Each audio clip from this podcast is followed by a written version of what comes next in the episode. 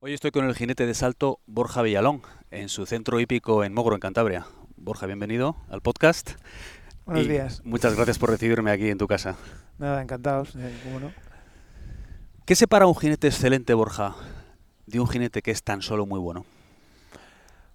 Pues yo diría que gran parte de todo eso lo tiene el caballo. El caballo. Yo creo que sí. Yo creo que estamos aún más o menos, en algunos casos son más, pero a un 80-20. ¿Tanto? Sí, incluso Sí. a veces más. Sí, ¿eh? Hombre, hay veces también que con caballos un poco no tan buenos el jinete pone más de su parte, Sí, pero a alto nivel ya dependemos mucho de, de la máquina. de la máquina que llevas Eso debajo, es, ¿no? Eso es. Borja, en un mundo hipotético en el que no existieran los caballos, en el que no hubiera concursos hípicos ni se compitiera, ¿tú aún así montarías a caballo? Sí, ¿Sí? yo creo que sí. Yo creo que además ahora, por ejemplo, que estoy un poco en stand-by desde hace un año y medio, así, estoy un poco sin competir y tomándome un, un poco de tiempo, eh, sí, me apetece montar muchísimo. Sí. vamos, O sea, monto en casa, de hecho aquí monto casi todos los días, fines de semana y todo, o sea que me encanta levantarme por la mañana, venir aquí, sacar los caballos, Muy bien. meterlos, estar montando, o sea, sí, no... no- El contacto ahí directo, Eso ¿no? es, contacto directo. ¿Hay alguna disciplina ecuestre que te atraiga aparte del salto? Quiero decir, si no pudieras saltar, ¿harías otra cosa? Hombre, no, yo mm, siempre me han atraído mucho las carreras. Las carreras. las carreras de caballos. Lo Sí. que pasa es que, claro, con el tamaño que tengo, el peso y todo, no, no, no doy la ¿no? talla. No doy la talla, ¿no? siempre me ha gustado mucho porque me ha siempre me ha gustado la velocidad y creo que es otro mundo que me encantaría hacer. Pero claro, desde que siempre he estado dedicado al salto por porque lo he mamado desde pequeño y además porque porque no valgo para la estatura que tengo, el peso y todo, no, no Claro. entraría. Pero sí, sí me ha traído, sí. ¿Sí? Sí, me ha traído mucho. Y aparte de, lo- de la velocidad, ¿qué más te- qué es lo que te gusta de ese mundo?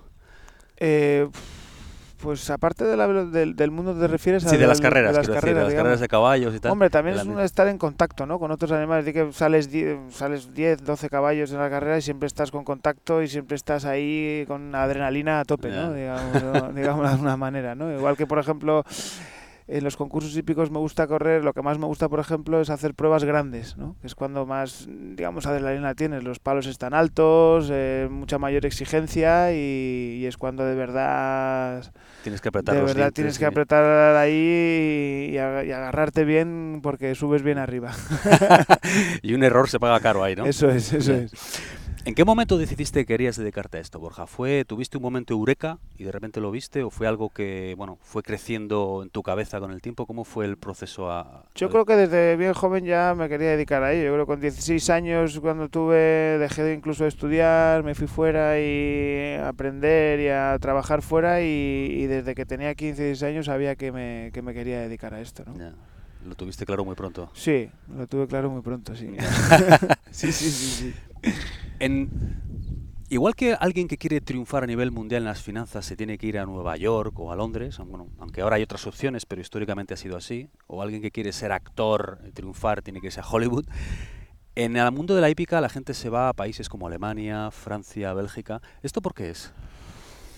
Bueno, yo creo que es más que nada porque aquí no hay ningún, ninguna cultura de caballos, ¿no? Como hay fuera. O sea, de hecho, lo- todos los jinetes buenos, hombre, aquí, aquí hay jinetes muy buenos, evidentemente, Sí. pero toda la base de la hípica, la cultura hípica y tal, muchísimo más, por ejemplo, en Alemania, en Francia, en Holanda, en Inglaterra, en todos esos países, es que se mama desde pequeños y es un deporte, es un deporte que además se ve normal. No como aquí, que es un deporte que se ve elitista totalmente y que es para determinada gente, que no es así, pero la gente lo quiere ver así muchas veces, ¿no? Y yo creo que ahí fuera, por ejemplo, es un deporte como cualquier otro. O sea, de hecho, en Alemania es el primer deporte, en Francia es el tercer deporte de los chicos y el primero también de las chicas. Eh, como industria, digamos, por ejemplo, en Francia es la segunda, después del grupo PSA de automovilismo y de automóviles y tal, es, la segunda industria entre apuestas, compra-venta, con- concursos y demás. Es un deporte normal, básico y, y que allí sí hacen, sí hacen labor con ello, ¿no? Y creo que para de verdad saber lo que es una cuadra, el deporte, el comercio y absolutamente todo es básico ir fuera. Otra cosa es que hay muchos jinetes que viven aquí y que no han salido fuera y, y tienen su negocio aquí y viven aquí, pero yo creo que para de verdad vivir y sentir lo que es esto es bueno irse fuera. Ya. Tú estuviste en Francia y en el Reino Unido, ¿no? Un tiempo. Eso es, sí, sí, estuve un, año en Inglaterra y otro año en, en Francia cuando era más joven, sí. ¿Qué aprendiste allí? en esos años? Hombre, pues aprendí lo primero a estar fuera de casa. Eso ya para empezar, ¿no? Un paso muy Eh, importante eso- cuando es un paso muy, muy, muy importante. Sí. Y lo segundo, claro, que aprendes allí, pues todo. Lo primero, el funcionamiento de una cuadra, eh, cómo se tiene que llevar, desde los piensos, desde el heno, desde sacar los caballos al prado, desde caminadores, desde Ya. montar una rutina diaria desde las 8 de la mañana hasta las 8 de la tarde, ¿no? Y, desde, y después ya, por ejemplo, cuando estuve en Francia, que fue una otra segunda etapa, eh, ahí sí que estuve en una cuadra de comercio, ¿no? Y ahí eh, de verdad ves que pues todo lo que se mueve, ¿no? Aparte ya de todo el funcionamiento de la cuadra, todo el tema de clientes, de cuando venían a probar, venían a probar de muchos países, la preparación para los de los caballos para, eh, para esos clientes y bueno, absolutamente todo. Aparte ya del tema de concurso, porque yo en esa época tampoco es que concursara mucho, estaba más dedicado a trabajar allí. Trabajaba para ciertos tipos de clientes o propietarios y estaba allí simplemente para domar sus caballos, que sobre todo trabajando con ganado muy joven y luego preparando caballos para la competición que hacían otros jinetes, ¿no? Digamos, ¿no? Ahí era un poco el chaca. Pero eso, eso enseña mucho, ¿no? sí, eso sí, eso sí. Eso enseña mucho. Hombre, luego vienes con la labor un poco hecha ya aquí, ¿no? Ya sabes un poco por dónde moverte, qué trabajo necesita un caballo, qué trabajo necesita otro, dependiendo un poco de del feeling que tú tengas con, con- con los animales, ¿no? ¿Qué tipo de caballos te gustan? ¿O qué tipo de caballos van bien con tu forma de montar? Bueno, Buenos. la verdad es que eso es. La verdad es que si mientras salten grande y corran... lo- no me gustan mucho, por ejemplo, los caballos que son demasiado, demasiado, demasiado calientes. Ya. Porque yo soy también bastante caliente en ese aspecto y, y- y de vez en cuando llegamos un poco a la confrontación, ¿no? Entonces, entonces, prefiero un caballo un, un poco más frío, que no sea tan caliente. Aunque luego, evidentemente, para saltar grande o para correr grande me da igual lo que me den. O sea, te quiero decir, si me dan algún caballo que haya que tener un poco más de paciencia, un poco menos, pero vamos, mm, especialmente un caballo que no sea excesivamente Caliente. excesivamente caliente. No. Jinete caliente, caballo caliente, mala combinación. ¿no? Sí, eso es, eso es. Sinceramente sí, es, es un poco así, ¿no? Pero bueno, que luego ya te digo que si te dan un caballo bueno, te tienes que adaptar tú a él. O sea, no, el buen jinete es el que se adapta al caballo. ¿Entiendes? No, no, no, el caballo nunca se va a adaptar a ti. Tú tienes que adaptarte a su forma de, de ser, ¿no? Hiciste una incursión en el mundo de los rallies. Cuéntame cómo llegaste a eso, cómo es este asunto de los rallies, que estuviste unos años compitiendo también, ¿no? Bueno, la verdad es que yo siempre he tenido mucha afición con el tema de los coches, porque mi familia siempre se ha dedicado a la, a, la venta de coches y luego tuve tenido un tío que ha sido un, un crack en el, en el mundo de lo- del automovilismo a nivel nacional y a nivel internacional también Sí. Y siempre he estado le tenía muy idolatrado no entonces eh, cuando justo además fue cuando cuando cuando volví de estar fuera trabajando en Inglaterra y en Francia que tenía un dinerillo ahorrado y tal pues oye pues decidí a la vez que empecé a estudiar también en la universidad decidí intentar pues bueno pues intentar meterme un poco en el mundo de los rallies Estuve metido tres o cuatro años y la verdad es que fue una experiencia increíble. Sí. Me lo pasé fenomenal, fue, fue increíble. Tuve algún resultado bueno incluso y tal, pero bueno, al final eso sí que es un pozo sin fondo, ¿no? Es mucho patrocinador, ya si no eres un crack crack, pues al final no llegas a ningún lado. Pero vamos, como experiencia fue fue Buena. muy muy buena, muy buena, muy buena. ¿Ves alguna similitud entre los rallies y los concursos de salto? ¿Hay algo? Hombre, hay mucha más adrenalina, por ejemplo, en el mundo de los rallies, ¿no? O sea, los caballos son con mucho más paciencia. eh, también me gusta mucho el tema de la competición, o sea, el tema de los desempates, de los barras en el caballo, también hay mucha adrenalina. Pero eh, lo, veo- lo que veo un poco similar es el tema más que nada de la competición y de, y de, y de la rapidez, ¿no? De, de- quemar esa adrenalina que, que tenemos, ¿no? Pero, por ejemplo, es, mm, lo veo diferente en el sentido de que si tú tienes un buen caballo y puedes hacer más resultados que aun teniendo un buen coche. Yo creo que necesitas más de ti en el mundo de los rallies que en el mundo de los caballos. Esto enlaza con lo que decías al principio de que el caballo Sí. es.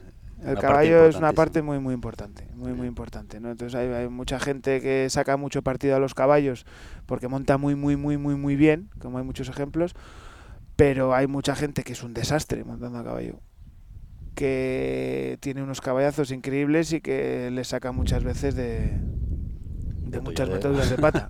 Claro. ¿no? Entonces, bueno, en ese caso es un poco injusto este deporte, pero es así, es lo que hay. O sea, te tienes que sacar las castañas del fuego y, y intentarles batir con lo que hay. Claro. Estás también involucrado con la cría de caballos, ¿no? Eh, habla un poco de esto. Yo tengo un poco la sensación de que la gente que se mete en la cría lo hace más por amor al arte que por que por realmente como una vía de negocio rentable, ¿no? ¿Esto es así o es una sensación mía? Eh, en, en este país sí.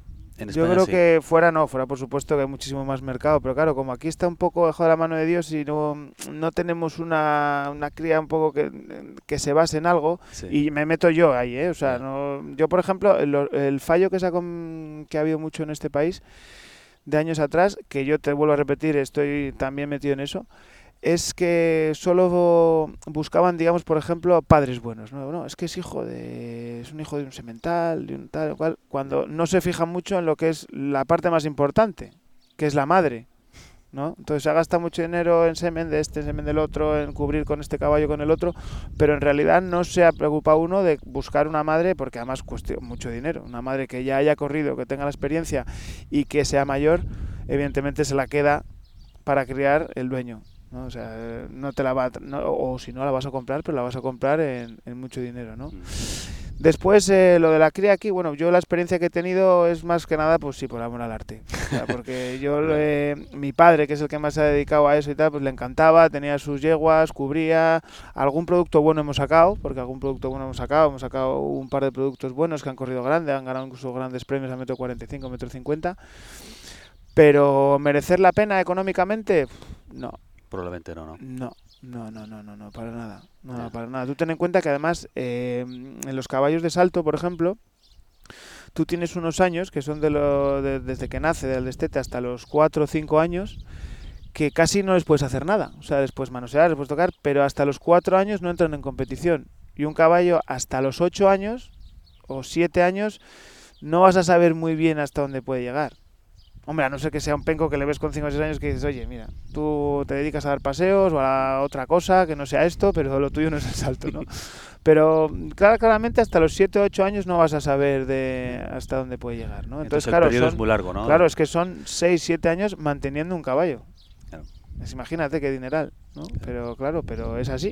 Es una apuesta que hacen Es los una criadores, apuesta, claro, es una apuesta con bastante riesgo ¿no? Claro. con bastante riesgo, ¿no? Entonces, bueno, y, y luego además es que eh, en este país no se invierte mucho en eso, que es lo que mucha gente se queja, ¿no? O sea, mucha gente tienes potros, tienes caballos jóvenes, pero si quieres que de verdad sean buenos, los ganaderos se tienen que dar cuenta de que tienen que invertir. O sea, lo que no pueden hacer es, eh, no, em, te dejo el caballo o te lo hago. No, no, no, no. O sea, si tú quieres que tu caballo realmente llegue a un buen nivel y que realmente los jinetes nos metamos en el trabajo y vayamos como vamos todos los fines de semana, para aquí, para allá, que es un trabajo casi como somos como feriantes muchas veces, hay que invertir en ese producto. ¿no? Entonces, claro, si no inviertes, no, luego no, No rentabilizas, claro, o sea, es Claro. así. Hablando de esto, ¿a qué jinetes admiras, eh, Borja, por su forma de montar o por su equitación, independientemente de que ganen o no ganen? Pues ¿Qué? yo tengo dos jinetes eh, que son mis, digamos, ídolos, por decirlo de alguna manera, ¿Sí? ¿no? Que uno es John Whittaker, desde Mm. que era un enano. Sí. Sí, sí, desde que era un enano John Whittaker. Y, y otro por su forma de montar, por su estilismo, por su manera de recortar, que parece que no, no parece que no hace nada encima del caballo. Eh, puede ser, eh, tengo dos, Sí. De hecho, eh, Marcus Henning y. Ludger Verbaum, pero Marcus Henning es algo fuera de lo normal, o sea, lo ves encima del caballo, parece que no hace nada y tiene una doma a los caballos, una manera de recortar, recortar es cuando vamos, digamos, eh, hacia el salto con rapidez, diga, pasando por delante de sitios para ganar tiempo y tal, es algo impresionante. Sí, Sí. sí, sí, sí. Eso te gustaría tenerlo de ellos, ¿no? Sí, sí, duda. Y luego, por ejemplo, John Whittaker es eh, menos estilista, pero es algo natural. O sea, es algo es un jinete ya muy mayor, ¿eh? No sé, tendrá, tendrá 70 años y no los tiene ya cerca, o sea, no los tiene ya. Y es una naturalidad de montar cualquier caballo, o sea, algo impresionante. Qué bueno. Impresionante. En relación a los caballos o la equitación, Borja, ¿hay algo que hayas cambiado de opinión con los años? ¿Que la, que la experiencia te haya hecho cambiar? ¿Un convencimiento que, tendrías, que tuvieras en el pasado y que ya no tengas? Pues yo creo que me ha hecho cambiar eh, todo el tema de tener mucha más paciencia, por ejemplo, ¿no? Antes lo quería todo para mañana, lo quería todo en pocos días y, eh, y esto es una cosa que va para largo. O sea, es decir, tienes que tener mucha paciencia, cosa que yo, por ejemplo, antes no tenía. Una cosa que he pecado ha podido ser de eso, ¿no? De querer las cosas, hacer las cosas muy rápido, a veces no salen bien, te desesperas, eh, ¿no? Entonces, bueno, pues cosas que vas aprendiendo con el tiempo, por ejemplo, es esa, ¿no? De tener mucha más paciencia, de saber esperar los caballos, de, de tomarte las cosas con un poco más de calma, ¿no? Ya te digo, soy un poco demasiado enérgico de vez Pero en con los años has aprendido a bajar un Sí, poco el con pistón, los años ¿no? y voy y sigo. Y sigues Y en ello, sigo, ¿no? y sigo. y sigo. Háblame de tu vertiente, digamos, eh, al margen del caballo, tu vertiente de, eh, como deportista. Eh, ¿Llevas un régimen de entrenamiento, de musculación, estiramientos? ¿Trabajas algo de esto o simplemente montas como...? Eh, vamos a ver, yo siempre me ha gustado muchísimo hacer ejercicio. Siempre. Mm. Soy una persona que, por ejemplo, si no hago ejercicio, no duermo. Entonces, o sea, siempre tengo que ir o estar corriendo, o estar en bicicleta, o estar en el gimnasio, o hacer. Tengo un problema, por ejemplo, de espalda, que me lleva dando un poco la turra durante 5 o 6 años, estoy infiltrado y tal y cual, que quieras que no, eso no me hace estar a un nivel tampoco 100%, ¿no? Ya. Pero, por ejemplo, seguir una dieta no, necesi- no necesariamente porque yo no lo necesito. Siempre he sido un tío más o menos que estoy delgadito, estoy fibroso, me cuido más o menos. Pero ah, en el en tema deportivo siempre estoy haciendo algo. Es importante para el salto, ¿no? Sí, hombre, como para cual, yo creo que para cualquier deporte, ¿no? Claro. Es una cosa que, por ejemplo, en la hípica eh, se ve, o sea, se ven muchas cosas, ¿no? Se ve gente que no se cuida, se ve gente, yo he visto gente corriendo Copa del Mundo que le ves y dices, "Mm, este tío da vergüenza, ¿no? O sea, ¿cómo puede estar corriendo este Copa del Mundo? Si pesa 105 120 kilos y tal igual, y son increíbles jinetes, ¿eh? Que no te quita una cosa para la otra, ¿no? Pero hombre, quieras que no, al caballo para el salto con 30 kilos menos le ayudas, ¿no? Sin duda, ¿no? Claro. Y a la hora, por ejemplo, de reflejos y de todo. Claro, evidentemente, una persona que hace deporte, que está sana, que está al 100%, a la hora de velocidad, de meter un recorte, de salir, de ver un poco la distancia, de absolutamente todo, pues quieras que no, estás mejor. Claro. ¿Qué has aprendido en el, con el mundo del caballo o de, los, o de los caballos con los años que aplicas en tu vida cotidiana o en el mundo de los negocios, los trabajos? Pues yo creo que un poco el, el tema del sacrificio, por ejemplo, ¿no? Eh, mm, creo que antes igual eh, tenía que haberme sacrificado más de vez en cuando en ciertas ocasiones, ¿sabes? Y ahora, por ejemplo, eh, quieras que no, con la experiencia te vas sacrificando a hacer unas cosas, dejando otras, y eh, antes como lo quieres un poco todo, a, medida que va pasando el tiempo y que vas viendo las cosas, pues igual te das cuenta de que dejas un poco a un lado una cosa, que dejas un poco a otra, sacrificas una cosa por otra. Y yo creo que eso sí me ha servido para la vida, ¿no? O sea, tanto como tener la paciencia como, como lo que te estoy contando ahora, ¿no? El Sacrificarse un poco más a la hora de, de tomar decisiones. Importante eso, ¿eh? Sí. ¿Hay algo sobre ti que sorprenda a la gente cuando te conoce, Borja? Dice, coño, no pensé que Borja era así.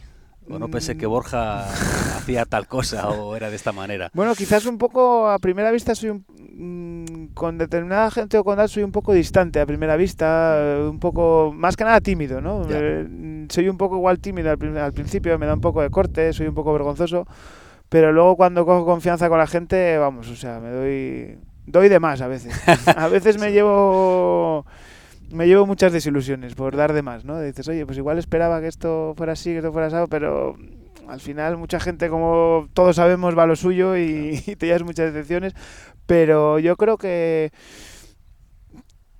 que me- la gente me tiene que conocer, ¿no? Para, para- puedo parecer un poco eso, tener un poco de mm, Distante, un distante, poco un poco tímido, pero luego Ya. una vez que conozco soy muy Muy buena soy muy persona. dado y no, no, no, no me considero para nada malo. Lo, corrobo- lo corroboro. Sí. Y la última pregunta, Borja. Si pudieras levantar el teléfono y tener una corta conversación con el Borja Vialón Puras de 20 años, ¿qué consejo le darías o qué le dirías? Fua, pues le diría tantas cosas. Pero bueno, una. Dime una o dos de lo que le Pues dirías. hombre, le diría que, que fuera más paciente, que fuera mucho más paciente de lo que era con 20 años o con 18 años, que me tomara las cosas con más calma, que todo llega, ¿no? Que todo va llegando, lo que tanto lo malo como lo bueno te va a llegar, tarde o temprano, ¿no? Y sobre todo me hubiera gustado un poco más sacrificarme un poco más cuando era joven, ¿no? Digamos, igual mm, me lo he pasado muy bien y todo eso, pero igual me tenía que haber sacrificado un poquito más, ¿no? Pues haber dedicado un poco más de tiempo, igual haber, igual haber estado más, fuera un poco más de tiempo, en vez de estar dos años, estar cuatro, cinco, seis años allí. Igual cuando vine para acá, pues dedicarme más tiempo a lo que me tenía que dedicar y, y no pasármelo tan bien, ¿sabes? Pero bueno, al final, Bueno. bueno, y lo que dice, no me arrepiento de nada, pues sí, claro que me arrepiento de cosas, claro, claro que me arrepiento de muchas Claro. cosas, ¿no? Porque si, no- si, si, si no me arrepintiera de cosas, podía haber mejorado mucho, ¿no? En ciertos aspectos, tanto en los coches como en los caballos, como en la, o en la vida en general, ¿no? Dice, no, eh, no, yo no me arrepiento de nada, yo sí, yo claro que me arrepiento de muchas cosas, no digo que no haya sido feliz ni que sea sí, feliz sí. ahora ni nada, Pero, pero, que lo harías de otra manera, hombre, quizá, ¿no? muchísimas cosas, Bueno. muchísimas cosas. Borja, un verdadero placer. Nada, muchas gracias a ti. Muchas gracias por recibirme aquí en tu casa, en este sitio tan bonito, en Mogro, en que Cantabria. sí, claro que sí. Y mucha Pues nada. suerte con todos tus proyectos futuros. Que tengas. Pues muchísimas gracias, Jesús. Un placer. Chao.